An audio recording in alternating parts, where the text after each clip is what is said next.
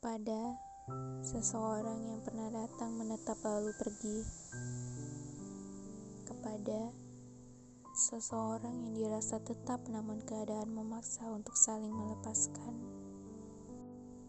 dan kepada seseorang yang pernah menemani tapi tidak sampai akhir.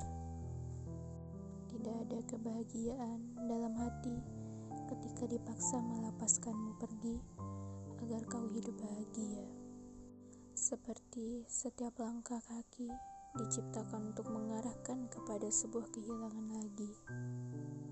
Melepaskanmu adalah kesadaran bahwa setiap langkahku saat ini membuatmu semakin jauh.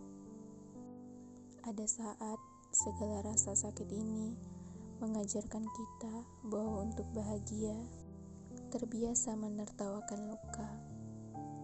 Hal yang menyakitkan dari sebuah perpisahan adalah aku akan semakin tua dalam merindukanmu tanpa sedikit pun aku bisa memilikimu.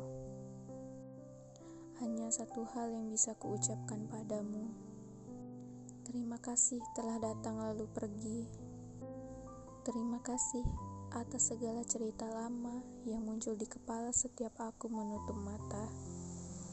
Dan terima kasih karena engkau telah mengajarkanku bahwa hal yang indah tidak selamanya berakhir dengan indah. Pesanku hanya satu untukmu.